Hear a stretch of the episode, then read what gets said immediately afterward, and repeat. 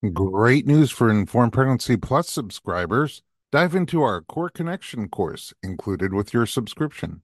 Hosted by Natalie Headings, a pre and postnatal exercise specialist and ACSM certified personal trainer, she's an incredible teacher. This five video series equips you with essential insights to understand what your pelvic floor and core are, how they work, and how to enhance pelvic floor and core strength and proper function during and after your pregnancy and birth.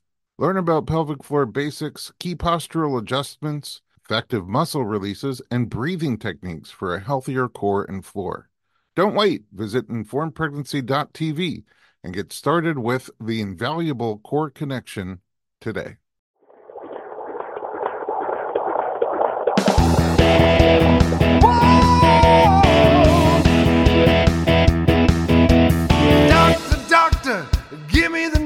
I got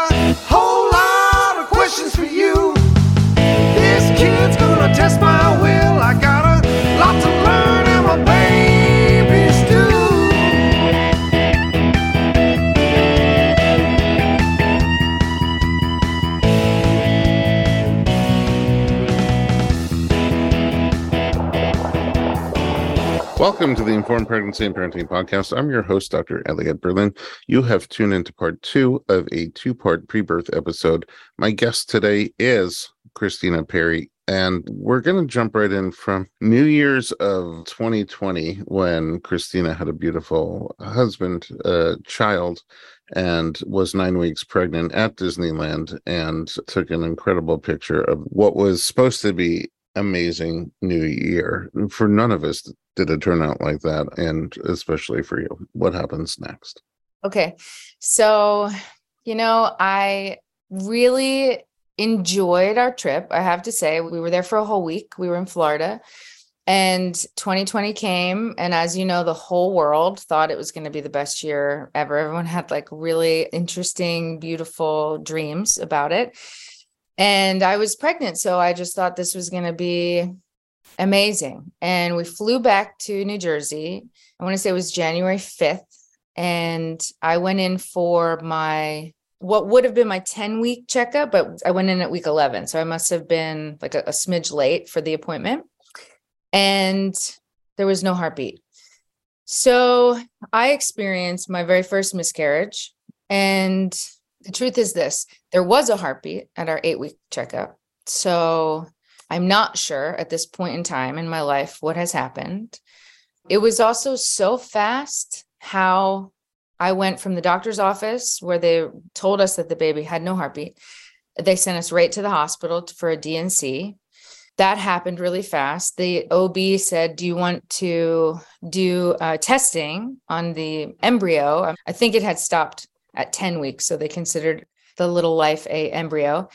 And they asked if I wanted to do testing, and I was like frazzled. And I remember being in shock and just saying, like, no, you know, because here's the thing there's something really beautiful about the advancement of how we talk about miscarriage now in 2022 but I've read so much about it now the information is there now the support groups are there now but what i also know is that it's one in four and it's so common is you know like voices echoing in my head you're not alone you're not alone this is really common this is really common it's not your fault it's not your fault it's not your fault so i didn't even think twice to do any testing so I said no. And I don't know if I regret that or not. I just wanted to point that out that it was offered to me. And I said, no, it's fine.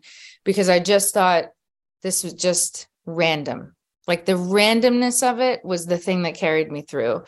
I'm not religious anymore. I don't practice a certain faith. I have more of just sort of like a universal love kind of faith and like a higher power in my sobriety. So I, I didn't lean on any faith to think it happens for a reason or not. That actually didn't make me feel better. So I just kind of went with genetic abnormality, completely random, happens to one in four women. We're going to move forward. Like I was very sort of medical and scientific about it, if I'm being honest.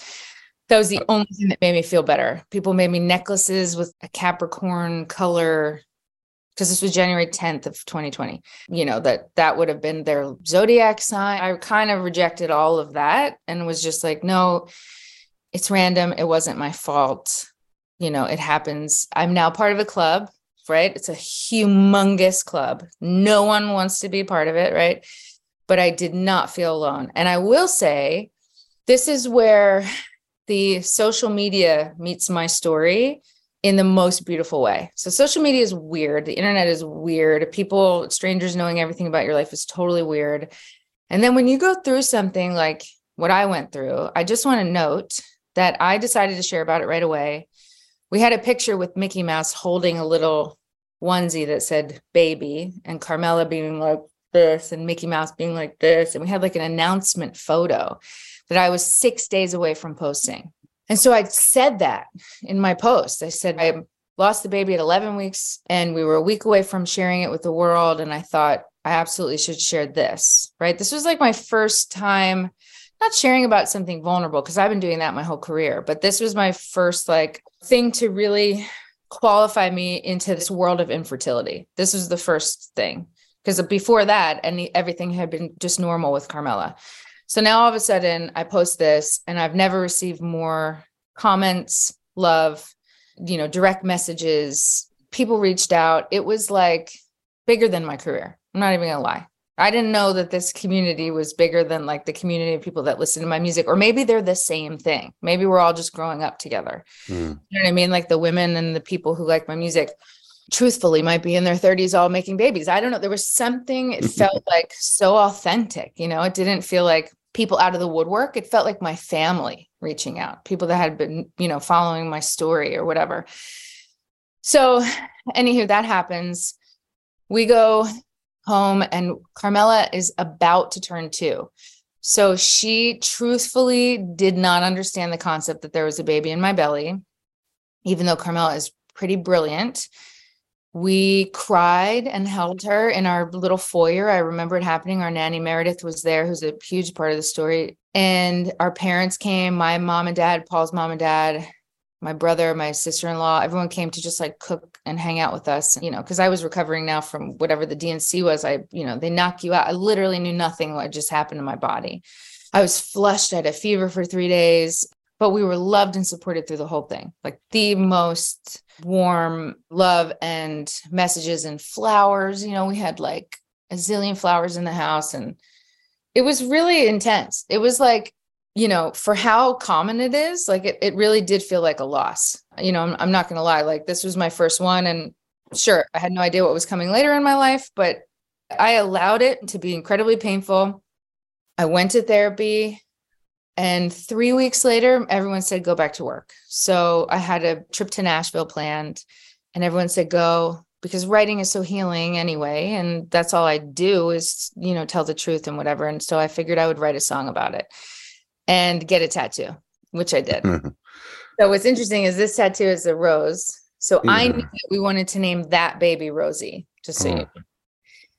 So I got this rose tattoo and I wrote a song called Roses in the Rain, which is maybe the, my favorite song I've ever written. And it's on my lullaby album and it's on my new album. So I, there's two versions of it. One where Chris Martin of a small band called Coldplay is singing with me. Oh, wow. lullaby record. And that's a whole other story for another day. And then one where Carmela is singing in the bridge oh. and like a oh. trumpet. It's very pretty in the album version. So there are two versions of that song that I'm really proud of. And the truth is, because everyone thinks I wrote that for Rosie, who then later comes into the story at the end of 2020, but this song was actually written about my experience with miscarriage and the little baby that we lost in January of 2020, who we didn't get to know. And the day everybody went back to work, I remember it was a Monday, and I thought, wow, this is so strange. Like, I just have to move on with my life. And like, you know, I felt blown open. And so I remember sitting with these two brilliant songwriters in Nashville named Ian Fitchuk and Daniel Tashian. And it was the last day because I was like, I told them on the first day I wanted to write about it, but I wasn't ready. And then on the last day of our week trip, we wrote this song. And I think it says it all about grief and loss without saying it too on the nose. You know, it's more poetic. Yeah you know, we've been through miscarriage ourselves several times. And also, I've been on that journey with so many people. And it, it just, especially when you were ready to have the baby, you were excited for the pregnancy, even though it's common, even though it was in the first trimester when it's common, it was towards the end of the first trimester, which I think is even harder, but it's always hard. It's always a loss.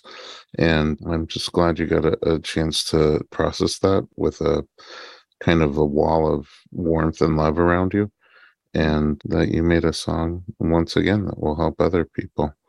So um, let's go into break with a little bit of that and we'll be right back. Maybe in a little while i'll put some coffee on. Can't stop wondering where the spirits go when they are gone was tomorrow, but it felt like today. You and I were walking, you and I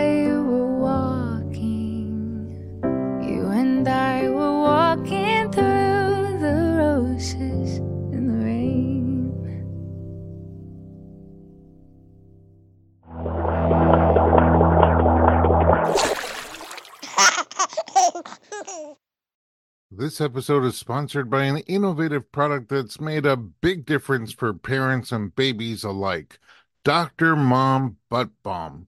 As a parent of four, I've had my fair share of battles with diaper rash, often resorting to thick, unpleasant pastes. I only recently discovered Dr. Mom Butt Balm, and I was immediately impressed by its pleasant consistency and ease of application. This pediatric approved skin protectant is free from dyes, preservatives, and zinc oxide, making it perfect for your baby's sensitive skin. It's designed by a doctor who's also a mom, ensuring your little one gets the gentlest care. A small dab is all it takes to soothe and protect, avoiding the mess and hassle of traditional treatments. With ingredients like dimethicone and petrolatum, Dr. Mom Butt Balm not only soothes but also restores your baby's delicate skin. Available on Amazon.com and Walmart.com, it's the smart choice for every parent wanting to keep diaper rash at bay. Remember, with Dr. Mom Butt Balm, nothing comes between you and your baby, not even diaper rash.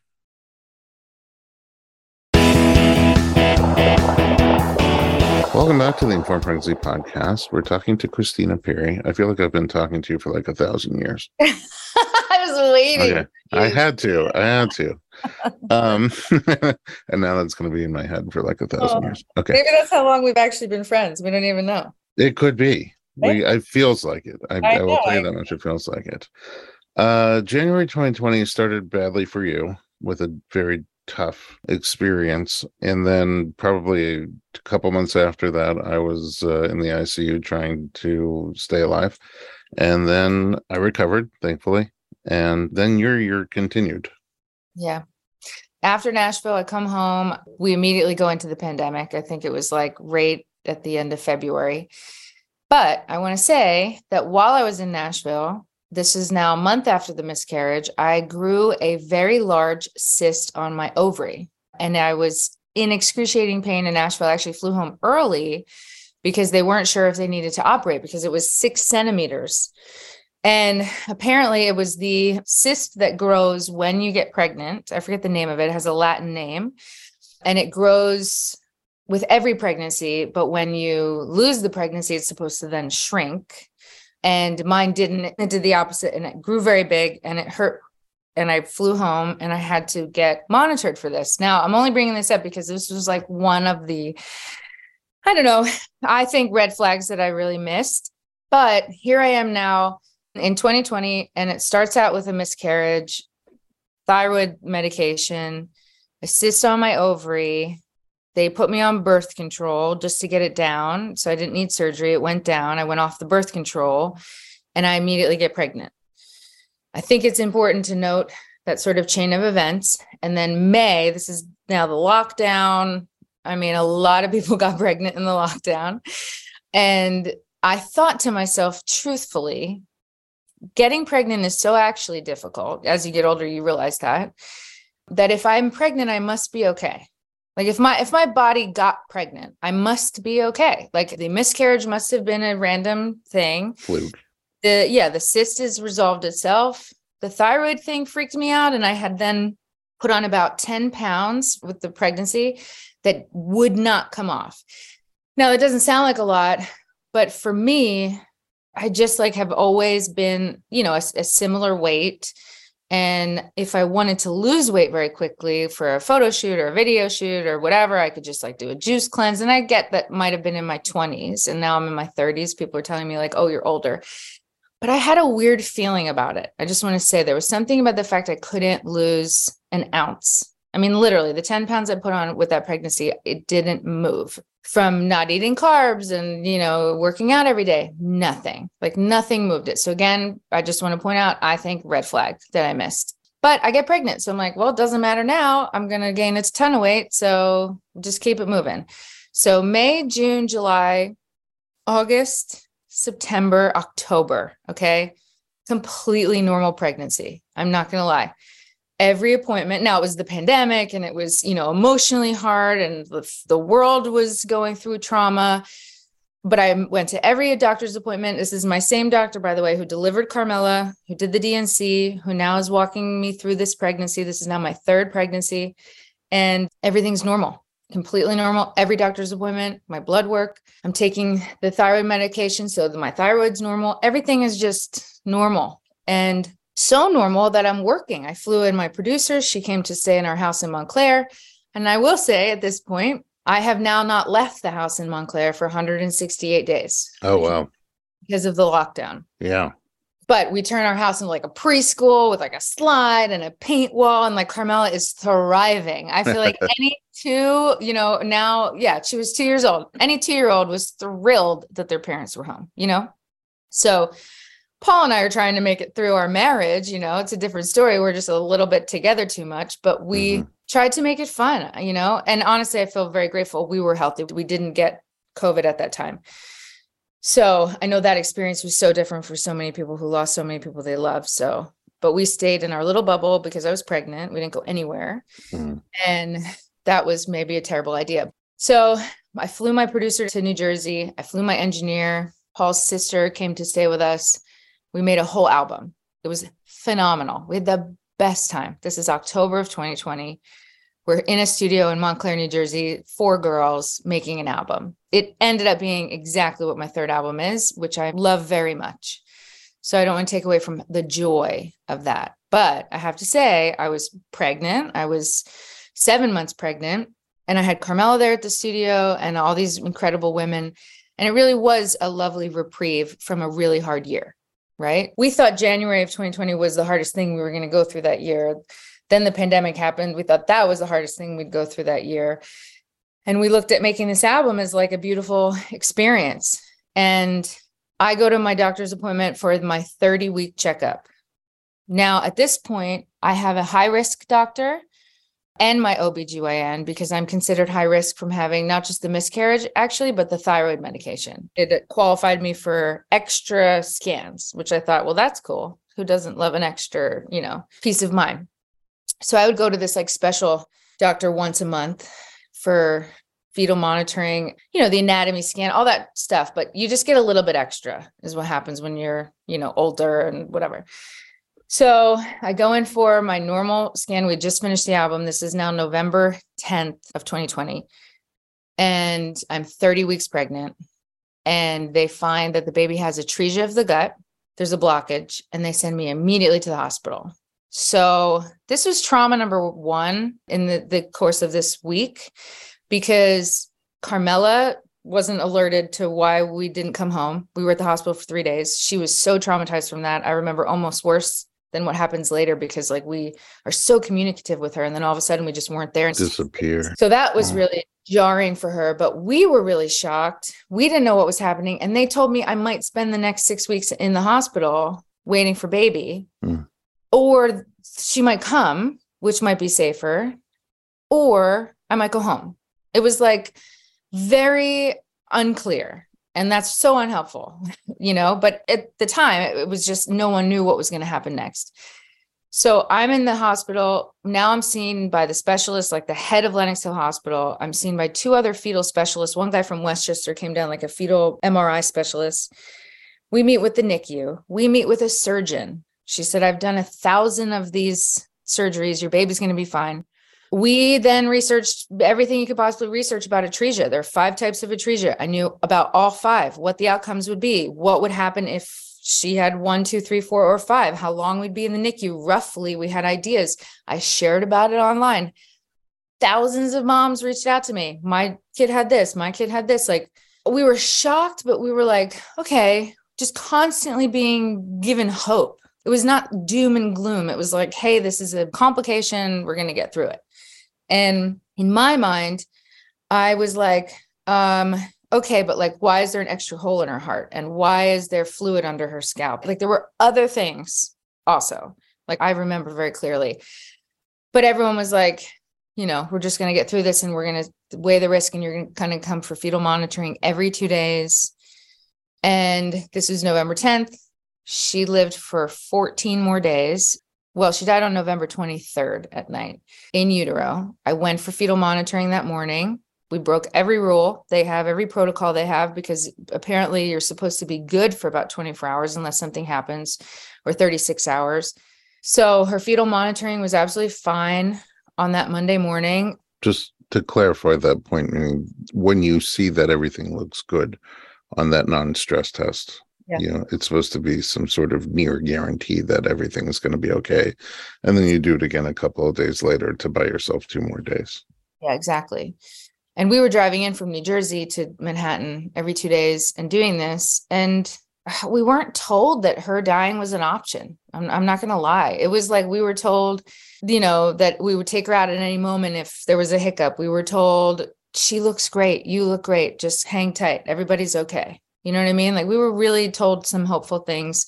And the medicine science was there. It was like her fluid was great. Her heart rate was great. Her movement was great. And we went home. This was now between week 33 and 34 for me. We went home and the appointment was 11 a.m and i noticed she had stopped moving around 11 p.m so i'm not sure what, what point she passed away but i knew it. And my ob knew it in my voice i said oh you know i'm worried. I she's not moving. I tried apple juice and you know every every single pregnant mother's fear every single one. We all have the same fear at that point you know? So we get in the car we drive to lenox hill. I didn't expect to see my ob so that made me nervous because she just showed up. So they put me on the machine and it was like just honestly like a really sorry this is going to make me emotional. Um it was like a bad movie where I'm like looking at the ceiling because I can't look at the nurse. Like I remember her face, she couldn't look at me. My OB had like left the room for a minute. Paul was parking the car and it's just me and the nurse and she's like looking for a heartbeat and there just wasn't one there.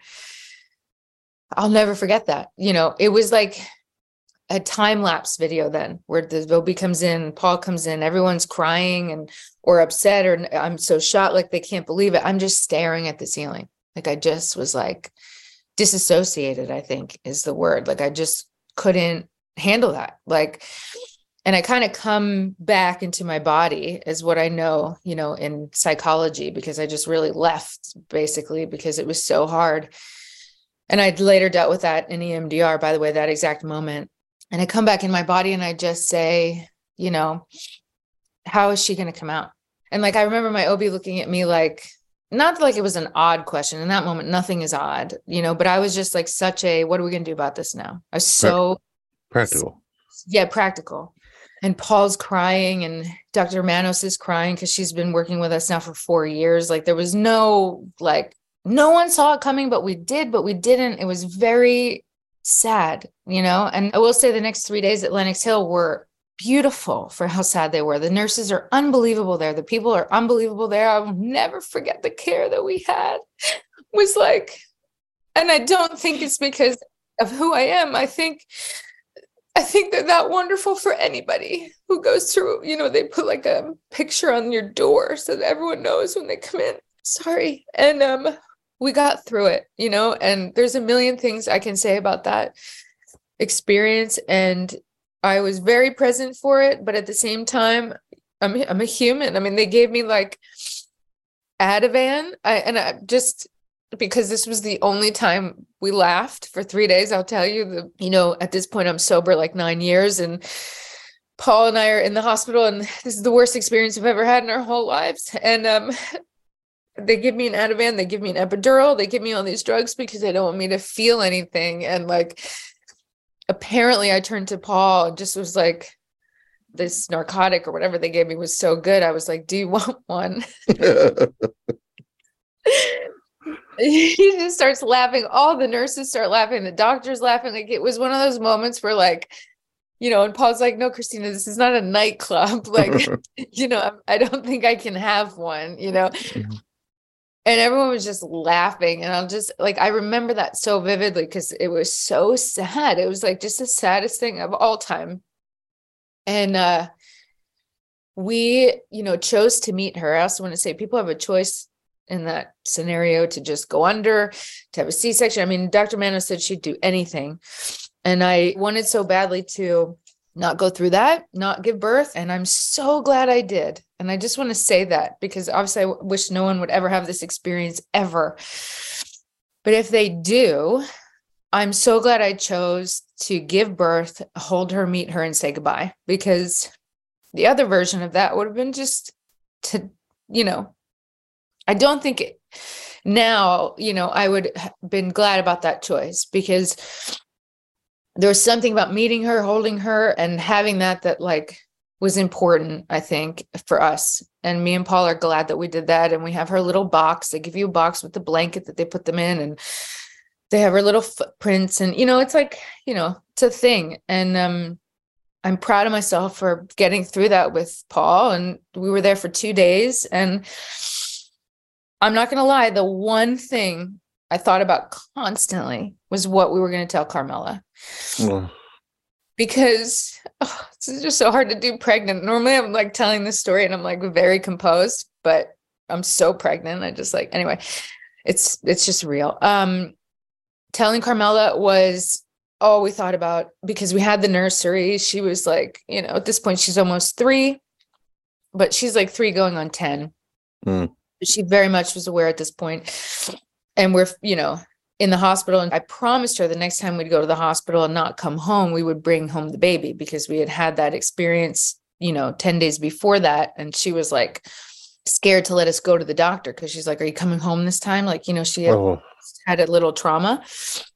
So, anyways, I'll tell you this I reached out to that community like never before. I follow like six toddler specialists, Dr. Becky Kennedy, who's like the biggest rock star of all toddlers. Big Little Feelings is another one that's they're very popular, and two beautiful women run that and carried us through that. And also Janet Lansbury, who wrote No Bad Kids, who's like literally the rock star of of just parenting in general, in my opinion. And I reached out to her because she kind of said, if you ever need anything, and this was like the time to, you know, reach out to her. And Paul and I asked for a script. We were like, what do we do? What do we say? This child, Carmel is so smart. You know, how do we do this? And uh, we practiced for a whole day what we would say, how we would say it. And we had at this point, our families had shown up in our house my mom says that her and Paul's mom were too devastated to get Carmela from her nap. So the reason why I love Meredith so much is because she was like she was so tough and and strong for all of us. Like she she was amazing and and so she was really helpful with like being like she said she would go home from work each night and just sob in her mom's arms. But she was so strong for us. And so we told Meredith, you know, we're coming home. Meredith put her in her room and our parents just waited downstairs. And so I said, we need to go straight to Carmela's room. We need to get this over with. And then we will we'll see you because if we see you, we're gonna just lose it, you know. So we had this whole plan. It was so orchestrated, and I cared so so much about Carmela. And um, we walk in. Carmela's in her room. She's playing, and it's joyful. She's happy to see us. We're hugging, you know, whatever.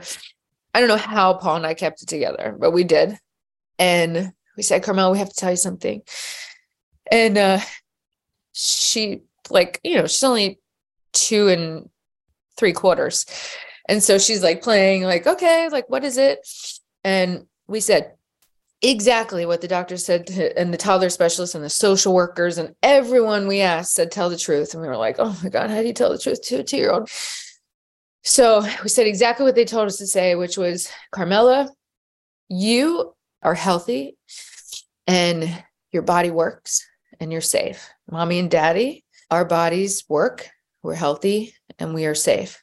And your baby sister was born and her body didn't work and she died. And that's all we said. And I remember I said it so calm and so collected and not unemotional, but just like really, really soft and gentle and not crying. She looks up, she like processes it for a second and we're not breathing at this point, you know, and uh I mean, literally, this is what she said. Her little brain just goes, Don't worry, mom and dad. You guys will have another baby and their body will work. and we just lost it. I'm not going to lie. We just held her and we cried. And she cried. And we said, Thank you. Here we are thanking our child who just comforted us. I said, and Carmel, you're going to see us all cry this week. We're all going to cry. Mommy's going to cry. Daddy's going to cry. Mom, Mom's going to cry. And Papa, Grandma, Grandpa, we're all very sad and we're just going to get through it together. And she said, okay. And she just like held us. And oh, I, I, still like, especially because I'm pregnant right now. Oh my God, it's crazy. It just went full circle. But that is what happened. that is the story of November 24th, 2020, you know. So we named her Rosie, by the way. She was a girl. We walked through that hand in hand together with me and Paul and Carmela and our families and the whole world. I don't think I've ever seen anyone more sad for us. Literally, like, I have a very vivid memory because after we got back from the hospital, like, I didn't take any medication. I was fully sober. I like read all the messages and we had like a florist. Our house was just at one point I put all the flowers in one room because I just was like, this is just too much. Like I can't handle the smell and the the whole experience was it was just surreal. It was like, you know, I was pregnant for eight months and then I just wasn't, just wasn't pregnant. I just come home and and then I go into the fourth trimester. My milk comes in.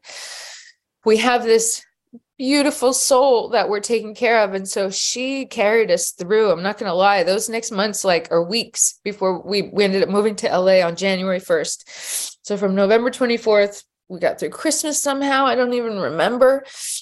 But everyone we've ever known, I mean, I'm talking my kindergarten teacher, like literally everyone I've ever known my whole entire life reached out to us, sent us food, sent us flowers, like, it's so touching. Like I'm crying because I'm so emotional and it's so intense to talk about, but I'm also so filled with like gratitude. Like now here I am almost two years out of it. Like that was an incredibly loving time in our life. As odd as that sounds, like we were heartbroken, but we were carried through the whole thing by everyone, not just our family, our town, our community, our strangers we don't even know. People were praying for us. People are still praying for us. Like my mom, she's the hairdresser. She cuts nuns' hairs. I think every nun in America was like, you know, like still have us on their prayer list, you know, and it really was such an incredible healing after that experience because we allowed ourselves to be loved, supported, taken care of.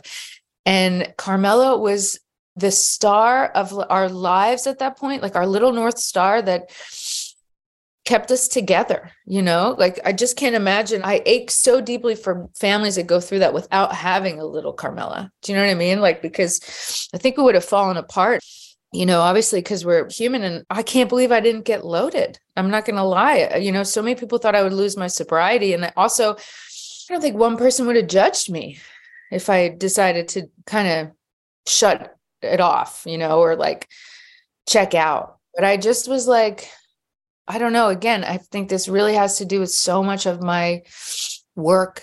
All of a sudden, I had so many tools, you know, that I was like, oh, wow, the deeper I feel this, the quicker it'll pass. You know, this is like, I can't escape this feeling or this experience. I can't delete it. I have to feel it. I have to go through it. And then I started to understand grief in a new way. And then I was like, oh my gosh, I was like, grief is like a house. It's not an experience. Like, it doesn't come and go. You just go from like different rooms. There's like the two weeks after Rosie died, we were in a room. And then like I kind of woke up and felt different. And I was in a new room. And I was like, hey, let's go to Rockefeller and see the Christmas tree.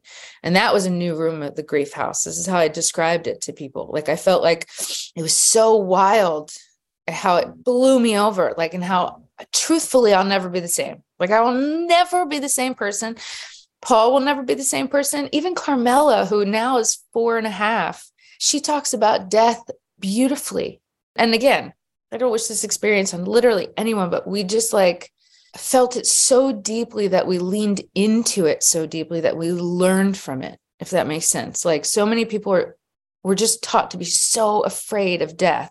And we have such weird language around it. And everyone looked at me like I was the Grim Reaper. I'm not even gonna lie. I'd walk in the room and people just didn't know what people would freeze because you have people who die, like your parents, or like some tragic, you know, accident. But like babies are just that is just like that is the worst version. And some people like can't even look you in the eye. I can't. You know, there's nothing to say. Right. And really. but that's okay. I and, think nothing to say is better than sometimes saying other things. I'm not going to lie. Like the people that said, I don't know what to say and I love you and it's the worst thing I ever heard of or whatever. What can I do? You know, like I learned so much. I feel like I could write a whole book about grief and what to say and what not to say. You know, I all of a sudden was like trying to comfort everyone else because everyone was looking at me like, again like the grim reaper. It was an odd couple months where i just sort of laid low because i was like here i am i'm walking in the room and i am bringing the worst i don't want to say vibe but like the grief just goes with you. So i was the grief house right? To mm-hmm. like walk in the room and i would just try to kind of level the feelings. It would just be so intense you know so we really just were forced to bond and stay home. And again, it was a pandemic and I don't even know what happened. You know, I know so many people have terrible experiences in 2020, but like my life was so blown open and so crushed and so fragmented and so broken. And then we moved to LA. And I honestly, I almost want to say this is another episode of your show because the healing from this is its own amazing and fascinating, I think, experience because the day we landed in LA, January 1st of 2021, we moved to seek refuge from the pain, from the winter. I mean, if you imagine just like this little cocoon of ours, like in New Jersey, in this house with our families, and we love our families, we love being near them, but we just need the sunshine. I need the best holistic doctors there are. I needed my OBGYN, Dr. Mary Kerr, who was a brilliant human I knew would help me get to the bottom of it I woke up in a brand new room in the grief house at the end of December and said, I'm going to get to the bottom of this. Everyone said that nothing was abnormal. We tested Rosie, her autopsy, my blood work, Paul's blood work, my placenta. Everything came back normal. And I said, I don't believe any of this. And I'm going to start an investigation and it's going to help me heal. And so we moved to LA and I begin my own very secret little investigation? Yeah. investigation onto what happened. Okay. Again just how powerful and courageous you are for having shared that. And i'm so sorry that you and Paul and Carmela experienced that, and there aren't words to say. But I do have this idea, which is that after you have this baby, maybe we'll come back and do another double episode and have a longer chat about grief and healing from it at that time. So let's take a break and find out what Erin Brockovich came up with when we come back.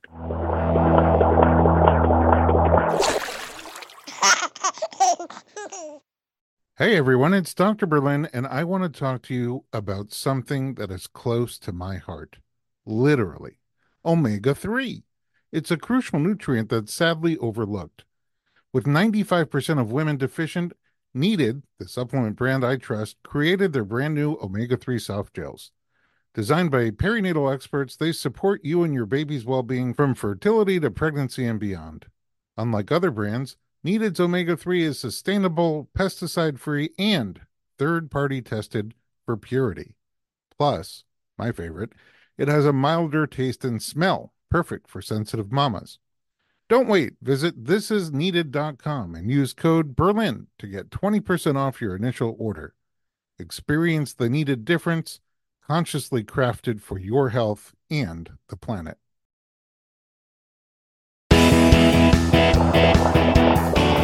Welcome back to the Informed Pregnancy Podcast. We are talking to Christina Perri. Okay, so Erin Brockovich, you kind of had signs that something was up already. Mm-hmm. I don't know. You sound hard on yourself about that because I think, I don't know, how many people do you know? Maybe they don't tell you who have a thyroid that's a little hyper or a little hypo and don't really give it too much thought, you know, Sure. other than maybe I need to get more sunlight, more vitamin D, who knows? And a miscarriage in the first trimester, awful to go through. But again, you're part of a very large group of people who have that.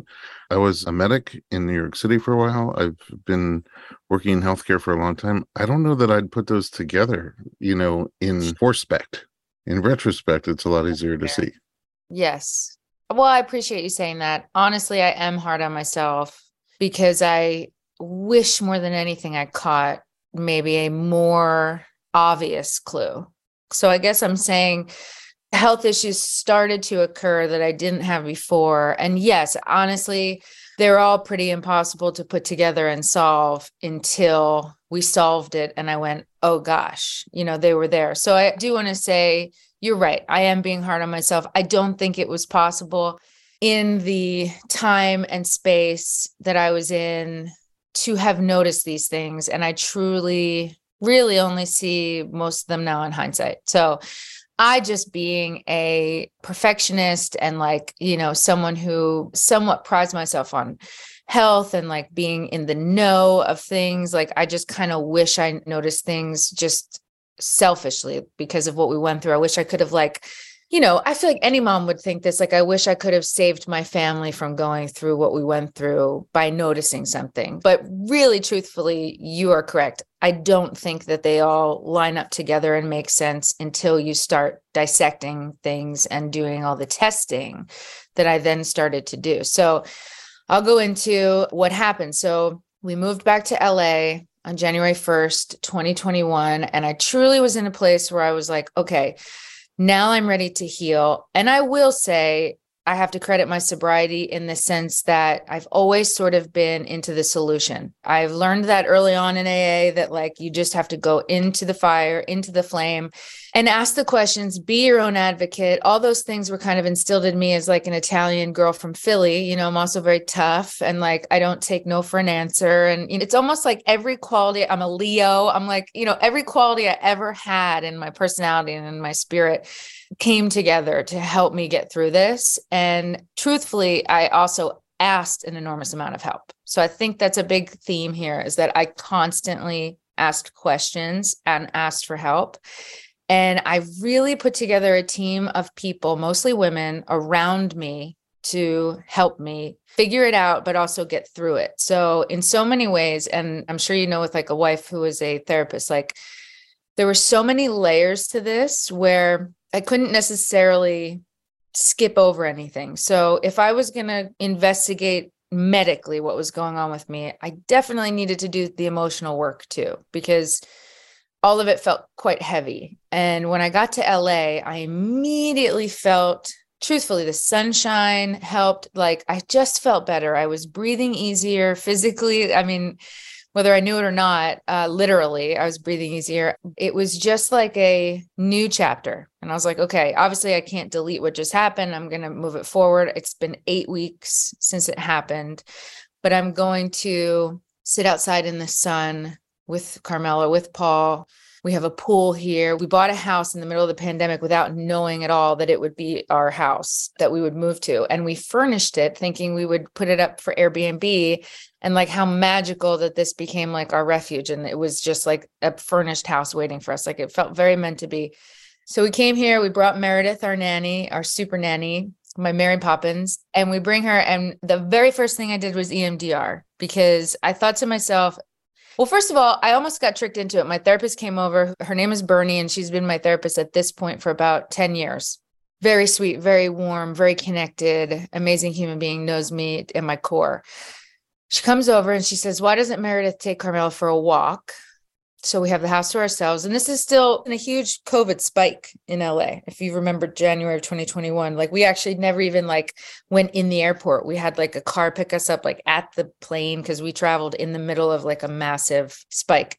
So we weren't seeing people when we got here. So Bernie came over. I think she had either just had COVID or maybe just been vaccinated. I think the vaccination had just come out or something. But Anywho, she comes over and she sits on my floor in my bedroom and she tricked me in the sense that I was not ready to do EMDR. It had only been eight weeks since this had happened. And I thought we were just going to like hold each other. I could cry and like it would just be a normal therapy session.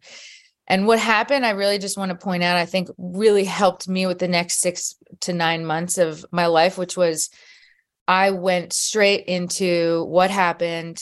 I remember very vividly what I love about EMDR is like how visceral, like I could feel the fabric, I could smell the hospital room. I was sitting outside the door. And interestingly enough, my therapist, Bernie, was in my like sort of memory. And I was like, I need you to help me go in the room. I couldn't go in the room. I was outside of a door. I thought this was profound. And she was there. And I was even shocked when I saw her in my own like with my eyes closed and I'm like, You're here. I'm like, This is crazy. You know, she'd never been in any of my other flashbacks, or I don't know what you actually call those, but I said, I, I think I need your help to open the door. I think I need, I'm shocked because this is what she kept saying to me, You're shocked. And I'm like, I'm not shocked. I like remember every moment. She's like, No, you're in shock. And so we went into the room. It was me, it was Paul, it was Rosie. I was holding her. I mean, I walked through the whole thing with the vibrating things in my hands and I cried and I screamed. I mean, I literally, I've never done that in my life. She just said, scream, just scream, because I was like, so, I guess I was holding it all together, you know? And I'm so glad Carmel went on a walk because I'm sure I would have terrified her from like the bedroom screaming. But I, again, I think it's really important work. And I think that was like the beginning of me being okay. And moved that out of the way to like get to the solution. So I was like, really, really felt the pain, really let myself remember, really let myself go back to that moment. I said, I absolutely hated when, you know, I'm staring at the ceiling and she's looking for the heartbeat. Walked through all that all over again with the support of my therapist and doing all the things she said. And I truly felt a healing occur. And then from the EMDR and the therapy, I added in work with a doula. I had a postpartum doula come who was recommended. She was going to help me with my postpartum, with my pelvic floor, with my yoga, like things to actually get my body better. So now I'm working on the physical, right? The emotional, mental, the physical. I'm starting to like align this, like I said, like web of really, really gentle, wonderful women. But the big one for me was going to see my OBGYN, Dr. Mary Kerr, who was my OB for 10 years in LA when I was living here. So I knew how brilliant she was, but she's also very sweet and gentle with me. And I knew she would take the time because this is also, I want to say, really important to advocate for yourself in the medical world. You know, a lot of times people don't sit there and go through line by line with you, you know, unless you ask. And I was just really at this point, I had nothing left to lose. I was in such a state of like, you know, I'm just going to ask all the questions. I just want to know all the answers. And I'm not afraid because I've already been heartbroken more than any human in my mind could be heartbroken. Do you know what I mean? So it's like, I just want to now understand. So what's crazy is I thought I would get some answers and I thought I would maybe find comfort in some of those answers. I knew it would never change the past. But what I ultimately did find was a huge life changing moment for me in three different parts. One is right before we moved to LA, my best friend came over to our house in New Jersey and said, I think you should test your house for mold. I was like, what? She had just discovered she had mold poisoning. It was super random. And she was like, just rule it out. Just do the test like on your vents, do the blood test that goes with it. And then you can at least know it's not that. And I was like, okay, sure, fine. That was the last thing I thought, you know, that would be a thing. But I did it because she's my friend. So this is where all this intervention, like started to happen where I was just sort of listening to everyone and saying, okay, like I was in such a surrendered place. So I test the house for mold. I test my blood for mold. We move to LA. I do all these things. I'm meeting with these people. I meet with Dr. Mary Kerr and I bring her a stack of paper with all of my history for the past two years. I had Carmela in New York. So I had all Carmela's stuff, my pregnancy with Carmela, then the miscarriage, then the cyst on my ovary, then the whole pregnancy with Rosie, and then the death and the autopsy and everything. And Dr. Mary Kerr, being the angel that she is, cleared her whole day. I think she sat with me for two hours. We Wow. sat in her office, we cried together. I mean, her and I go way back. Also, I know her husband well. And so it really was like a beautiful sort of healing. Like I just kept like trying to put the pieces together by doing all the healing things. And this I knew was going to be a healing piece for me because she sees me, she hears me, and she'd explain it to me. And she's like brilliant. So sat with her, we go through everything. And she says something that I'll never forget. It was like a scene of a movie where like everything goes like quiet and and like you just kind of hear like a train coming or something. And I kept echoing over and over and over in my head what she just said. You know, Christina, I have a hunch and they get mad at me when I do this. And I'll go back and dissect this with you. But she says, they get mad at me when I do this, but I'm going to test you for a blood clot. And I was like, okay. And then in my mind, I'm going, wait, who's they? What is this hunch? And then I'm thinking, well, surely it can't be this. I'm sure it's really rare. Also, I didn't have any signs of a blood clot. I figured when you have a blood clot, your leg swells up, your arm swells up. These are things I understand of blood clots. And also, there was no blood clot in my placenta, which I seem to remember my OB checking. So I'm just like, okay, but I we move on.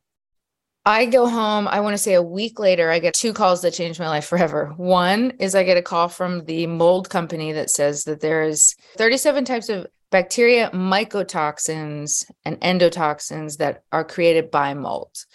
Black mold specifically, but also about 11 other types of mold, because apparently there are endless types.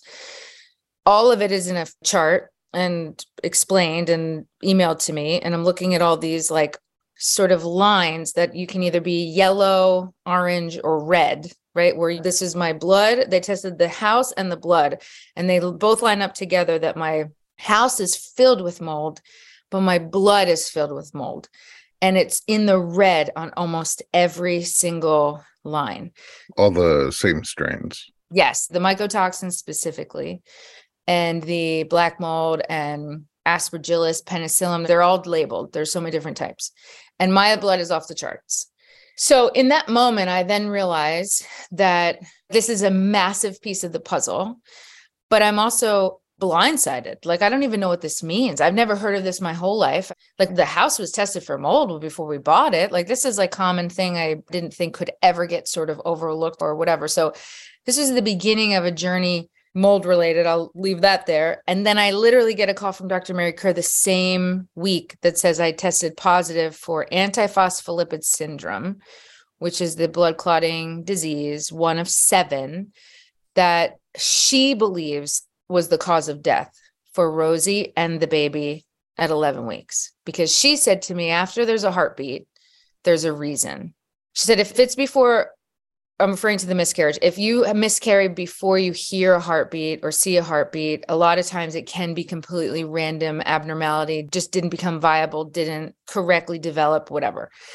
After you hear a heartbeat or see a heartbeat, there really most of the time is something you can discover, like a reason. So I didn't know that. And she's then telling me on the phone that it's because I had a blood clot. And then I say, Well, what does that mean? And she says, Oh, don't worry, my darling that means if you were pregnant again, we would, you know, put you on blood thinner and that you would be fine and your baby could be fine. And so I hang up with her and completely break down. I remember at the realization of a couple things. One, oh my gosh, I found it, right? Like what relief. Like what relief. I found the reason why Rosie died the baby died. I trust uh, Dr. Mary Kerr. You know, it was an assumption for her because obviously we can't go back in time and tell. But she said, I have the, the antibodies. That means I had a blood clot. That's most likely the reason. And I have this information that I had been searching for and hoping for. And then at the same exact time, in the same breath, I am livid that it was avoidable in the sense of how did we not catch that? Like all of a sudden, a million questions are running through my head, right? How did we not catch that? How many women have this? It must be rare. The only thing I could wrap my head around was this must be so rare, and I must be just incredibly unlucky or just this random occurrence. But I don't think I am. Like, I had a gut feeling that this was bigger than I could possibly understand. and that I should probably stop there and just be glad I figured it out. But I'm too me to do that. I am too much of a question asker, a chase the truth, bold, brave, outspoken person that all of a sudden I felt like Erin Brockovich and I went, wait a second, who are the they? Like, oh, you know what I mean? Now I feel like I'm in a mystery movie and now I have to solve how did this go overlooked without also going backwards and blaming anyone. Because I want to be really clear that everyone was following protocol. So I also didn't feel malpractice. I just want to say, I think people get really nervous when like people start investigating things or ruffling, you know, up the past. And I want to say when we had the five best doctors in New York City, like in my hospital room, all confirming the same thing over and over again that I was okay and that they would do this. And then I was listening to them and they were all consulting with each other and they all were asking me and I was choosing the same thing. Like nothing feels like it was wrong. And I almost feel like we'd all make the same decisions again based on the information we had at the time. I just wanted to know what this all really meant and what I could do about it. And if there was anything to do for other women. Like I had that intuition. So I immediately start to now put another story together. So I go, well, okay, what's this mold piece? So I start doing research, talking to a ton of mold specialists, reading a bunch of things on mold. I will just say this the things that started to happen to me only happened to me after I moved into that house. I want to be very clear that apparently, out of those seven blood clotting diseases or syndromes that you can have and develop, you can also be born with them. You know, you don't have to get them because of something. You can just be born genetically with the disposition. It can run in your family. You can have blood clots, whatever. I just don't think that's my story. I think because Carmela was healthy and I was living in LA and then living in New York and I didn't have any of the other things going on, I believe I developed the blood clotting condition from the mold. Again, I'm not a doctor. This is just my theory, my intuition, because I also then realized that I had Sjogren syndrome, which came up later, six different types of viruses in my body that I was like combating against, which means my toxic bucket seemed to have overflowed. I was pregnant two times in that house, which means my immune system was compromised and I was unable to fight mold like normal people who are healthy actually make antibodies to fight against toxins. So I can go into that for hours. I will not. I'll just say that it was an important piece of the puzzle for me personally because I think it explains how I got here from being very healthy to not being healthy. Then this is still January of 2021. I very quietly hit up my entertainment lawyer, who's been my lawyer for 12 years, who is lovely, and his wife is an activist. And, you know, I know he's an entertainment lawyer, but I figured he had medical people in his office. And I said, Hey, you know, this is information I just got just between us. Would you please do some research for me and ask your healthcare lawyers in your firm if they can do some research for me? I just want to know how rare this blood clotting condition or blood clotting conditions in general, how rare it is, how common, and how much it's detected in pregnancy and whatever. I just had a couple questions. And so this is really where my Erin Brockovich kicks in because he calls me about two weeks later and he's in tears and he says, which again, I kind of felt intuitively. He said, I don't know how to tell you this, but just in New York State alone, which is where he is, he said the research came back, my team came back to me and discovered that 55% of multiple miscarriages are due to one of the seven blood clotting diseases. And honestly, I knew it in my gut, but I was pretty blown away. And also, I was angry and activated and grateful almost that this information came to me because in that moment, I realized that I was going to make a massive change. I would spend the rest of my life doing it, no matter how long it takes, in honor of Rosie, because she only got to live 34 weeks. And someone said to me in my healing journey, What if Rosie was only supposed to live 34 weeks? Like, what if that wasn't a mistake in her destiny? What if she was supposed to live that long? She was supposed to get and Carmela out of a house that was poisoning all three of you she was supposed to teach you just something that's being overlooked in women's health, right? It's not intentional. Nobody's trying to miss this. I've done so much research now and talked to so many doctors and so many people. And like, there's not been one human being that's like, no, I don't want to save babies. Like, everybody wants for this to not be overlooked anymore. But like, I have to say, you know, it's a huge piece of my healing with Rosie because I just believe that this is what her little life can do, you know. Like sometimes I don't like that narrative and I just wish she was here. You know what I mean? I don't want to say that I think it was meant to be that she's not here. I just think that because of what happened, I almost feel like most women don't get to then turn their biggest tragedy into something so healing, so important, and so life changing for other families and other babies that I feel like I'm responsible. Like I can do it. I was walking on the treadmill. I'm not even kidding. And I was crying. And I was also like, I can do this. Like, I'm strong enough to do this, to sit in a room and present it in front of the American College of Obstetricians and Gynecologists. Like, I wore a little power suit, you know, covered my tattoos. And I presented a massive presentation to them of a year worth of research. I was like, this is all I'm a singer. Like, I'm not a doctor. I'm not going to pretend to be a doctor. I didn't go on TV right away. I spent an entire year working to prove my point, you know, in so many ways. Medically, I mean, emotionally, duh, I got that. I got the story. All I have to do is start singing and I can make anyone cry, you know? And it's like I have bring the emotional part. I met with the doctors to bring the medical part. I met with my lawyers to bring the financial part. I met with the women who used to work in hospitals who knew about the test because all of a sudden I'm saying, well, why aren't we tested for this? Well, what does the test require? Oh, one cc of blood. Okay. Uh, and what does it test for? All of them in one. So it's just one blood clotting test that someone needs to do. It's $42 if you don't have insurance. It's free if you have insurance. If you do it in the first trimester prenatal screening, it is one of 13 tests that already happen. It's absolutely no extra effort, even, you know, for anyone. And every door I looked behind, first of all, every single person I met with said yes. Instantly became an ally, right? I didn't have to like convince anyone. It sounds almost ridiculous that this has been overlooked where a woman has blood clotting antibodies for whatever reason, right? Whether it's their history, their health, their environment, their whatever it is, but they're not tested. And I forgot to mention the only time they're tested is after two or three losses, which is why I go back to what Dr. Mary Kerr said. And I'll never forget when she said, They get mad at me when I do this because I only had two. But from listening to my very long episode with you, you can see just those two miscarriages changed my life forever.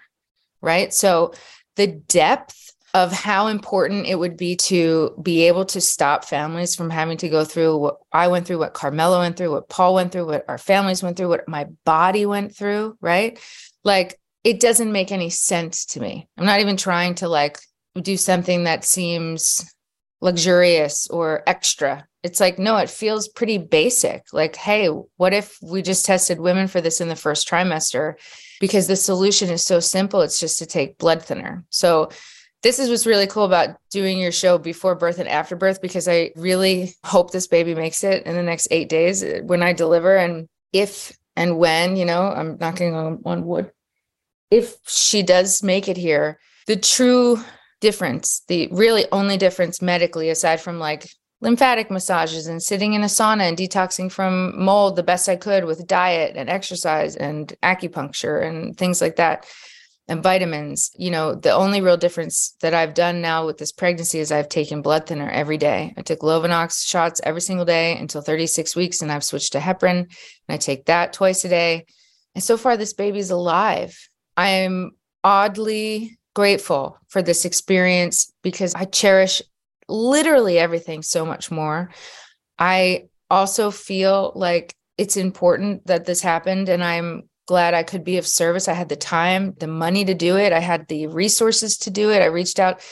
You know, everyone showed up for me. Everyone met with me. Everybody gave me a chance. Everybody listened to me. I spoke as well as I could on the topic. And then I passed the ball, you know, and said, like, you know, okay, ACOG, it's up to you now. You know, that's their job. They make the protocols for all women's health in the US. And so that's sort of the story. I feel like I'm also at a little bit of a standstill with them where it's taking a while. So I'm now speaking out about it. This is also my part. So I was quiet. I did things in their sort of way and you know hoped it would be quicker it's taking a while so i'm also using word of mouth which is what women just do so great and i speak to women mothers grandmothers girls girls that want to be pregnant girls that know people who are pregnant families men dads paul is an ally he tells everyone he knows we just tell everyone hey if you've had loss or even if you haven't there's no harm in asking your doctor for this blood test and just knowing. And then maybe the choice is yours if you want to take blood thinner since there's no side effects and there's no harm in taking it.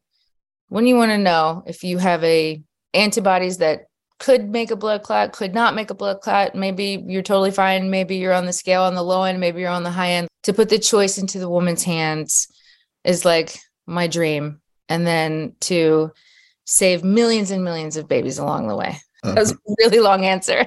yeah. I mean, a couple of points here. Back when you were pregnant with Rosie and doing those non stress tests every day, the clot is not really something that tests can pick up. Right. Right. So, with the information that you had, everyone was following protocol, but yeah. it was the information that you didn't have that would have almost definitely changed your decision to not leave Rosie inside longer to get right. Rosie out earlier. And so this is literally, you know, a life and death piece of information in your case. And again, to happen to someone who wasn't going to just sit back and be broken mm-hmm. entirely mm-hmm. by it, but on the other hand, to be strengthened by it and to go out and empower other people with it. It's just you. It's the you I've known for less than a week. And the you I'm just so inspired by in a million different ways. I mean, I hope that everyone listening will also go out then and, you know, share this episode. My commitment to you is also I'm going to get an expert on and do an episode very soon about blood clotting disorders and what they are, what the variations mean, how they're tested, yeah. who gets tested, who can get tested, even if it's not been recommended for them, mm-hmm. and um, what treatments look like. And you know i want to help also you know everybody's your ally because you're such a magnet. Oh thank you. And i want to make your experience and rosie's life you know as meaningful as possible and helpful as possible to other people.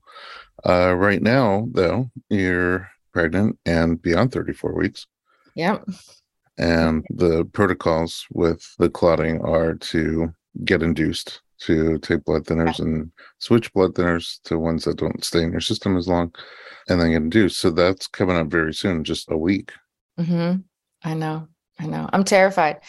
You know, sometimes I like make it look so easy to be, I don't know, not anxious or to be brave because I speak about, like, I'm always talking about it, which I think also I learned in therapy to make the implicit explicit. And like, that is how I get through it. But the truth is, like, some days I feel completely impossible. Some days Paul breaks down and cries hysterically if we're not sure she's moving. And then I have like apple juice and then it takes her a minute. You know, she's probably sleeping. She's probably like, why are you, why are you bothering me? You know, I, I'm trying to give this baby in my uterus, but obviously I say belly all the time to Carmela. I'm trying to give her her own story. You know what I mean? I really don't want to put Rosie's story on her. But to be pregnant after loss is probably the hardest thing I've ever been through. Uh, you know, obviously after losing Rosie, but the amazing things that women go through, and obviously partners, you know, Paul's right there with me, but like the trauma's in my body, you know. And when we passed the 34 week mark, I mean, I woke up the anniversary of the gestation of the day that Rosie died in my body in this new pregnancy. I woke up crying before I like woke up. Like my body remembered before I did, you know, my brain. And I cried that whole day and I made room for it. And I just leaned on everyone I know. Again, I just never want to sound like I'm doing this alone. I'm asking everybody I know. I have my best friends, I have my mom friends, I have my internet friends that don't even know.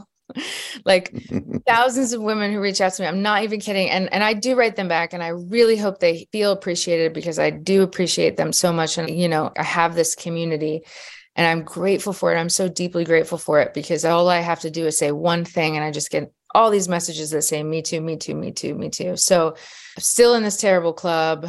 but I, really do appreciate the ability to turn something tragic into something beautiful. And that's it. Cause I definitely don't wish I went through this. I, you know, I'm so sad about it. I'll be sad about it for the rest of my life, you know, but I'm also so joyful at the same time to give Carmela a sibling. I keep joking with Paul that I'm just going to hand the baby to Carmela. I'm done. I tried. I mean, for three years, I've been trying to give her sibling, and she's such an incredible human. And I just want to see her have that and like have her little friend. And and Meredith, I want to just bring her back in the story. She's flying here in three days. I'm flying her here just to hopefully go through this experience with us and hold a little baby who's alive and heal. Because if you think about it, we really are coming around and the joy this little baby might bring us, she won't even ever get to know like how healing it could be in a week or so. You know, I'm still so nervous, but I dream of the moment that we're all holding her and healing, you know, and honoring, thinking of Rosie. Obviously, she's, oh my gosh, she's in our conversations all the time. We talk about her all the time. Carmela is so protective. And when people say to her, oh, you're going to be a big sister, and Carmel immediately goes, I already am a big sister. My oh. sister's in my heart. Like she's oh. a stranger on the street as that fast. She's like almost offended. People don't know. Wow. So well, she's a special little girl, and I'm just hopeful that it all goes well. And I guess we're going to have to do the next episode to find out. Yeah, the uh, special little apple doesn't fall from the special little tree. Oh, thank you. And I'm sure the way you even just talk about him, that uh, Paul is also a special little tree. I just don't know him personally yet, but it's coming. I can't again thank you enough. You're so expressive and you do make it look easy. Like I don't see the fear in you, mm. but I know it's in there. And I'm just hoping that the next few days, you know, you get through them in as calm and peaceful way as possible and then have an amazing beginning of the next chapter. Yay. Thank you. Mm, thank you. Uh, we agreed that the easiest way to find you online is Christina Perri on Instagram and click on the little link tree like thing, and we have access to your whole world. My whole world. Yep. Lullaby records and regular records, and I don't know, whatever I've been up to. Yeah, and whatever you're going to be up to. And then for us, we're easy to find too. We're at Dr. Berlin on Instagram, D O C T O R B E R L I N.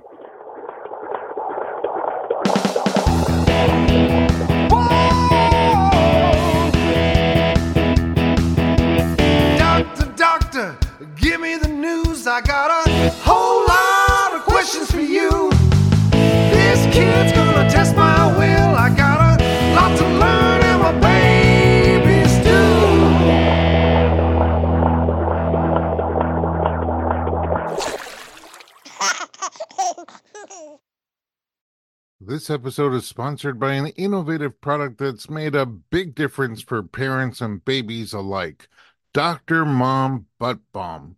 As a parent of four, I've had my fair share of battles with diaper rash, often resorting to thick, unpleasant pastes. I only recently discovered Dr. Mom Butt Balm, and I was immediately impressed by its pleasant consistency and ease of application. This pediatric approved skin protectant is free from dyes, preservatives, and zinc oxide, making it perfect for your baby's sensitive skin. It's designed by a doctor who's also a mom, ensuring your little one gets the gentlest care. A small dab is all it takes to soothe and protect, avoiding the mess and hassle of traditional treatments. With ingredients like dimethicone and petrolatum, Dr. Mom Butt Balm not only soothes but also restores your baby's delicate skin. Available on Amazon.com and Walmart.com, it's the smart choice for every parent wanting to keep diaper rash at bay. Remember, with Dr. Mom Butt Balm, nothing comes between you and your baby, not even diaper rash.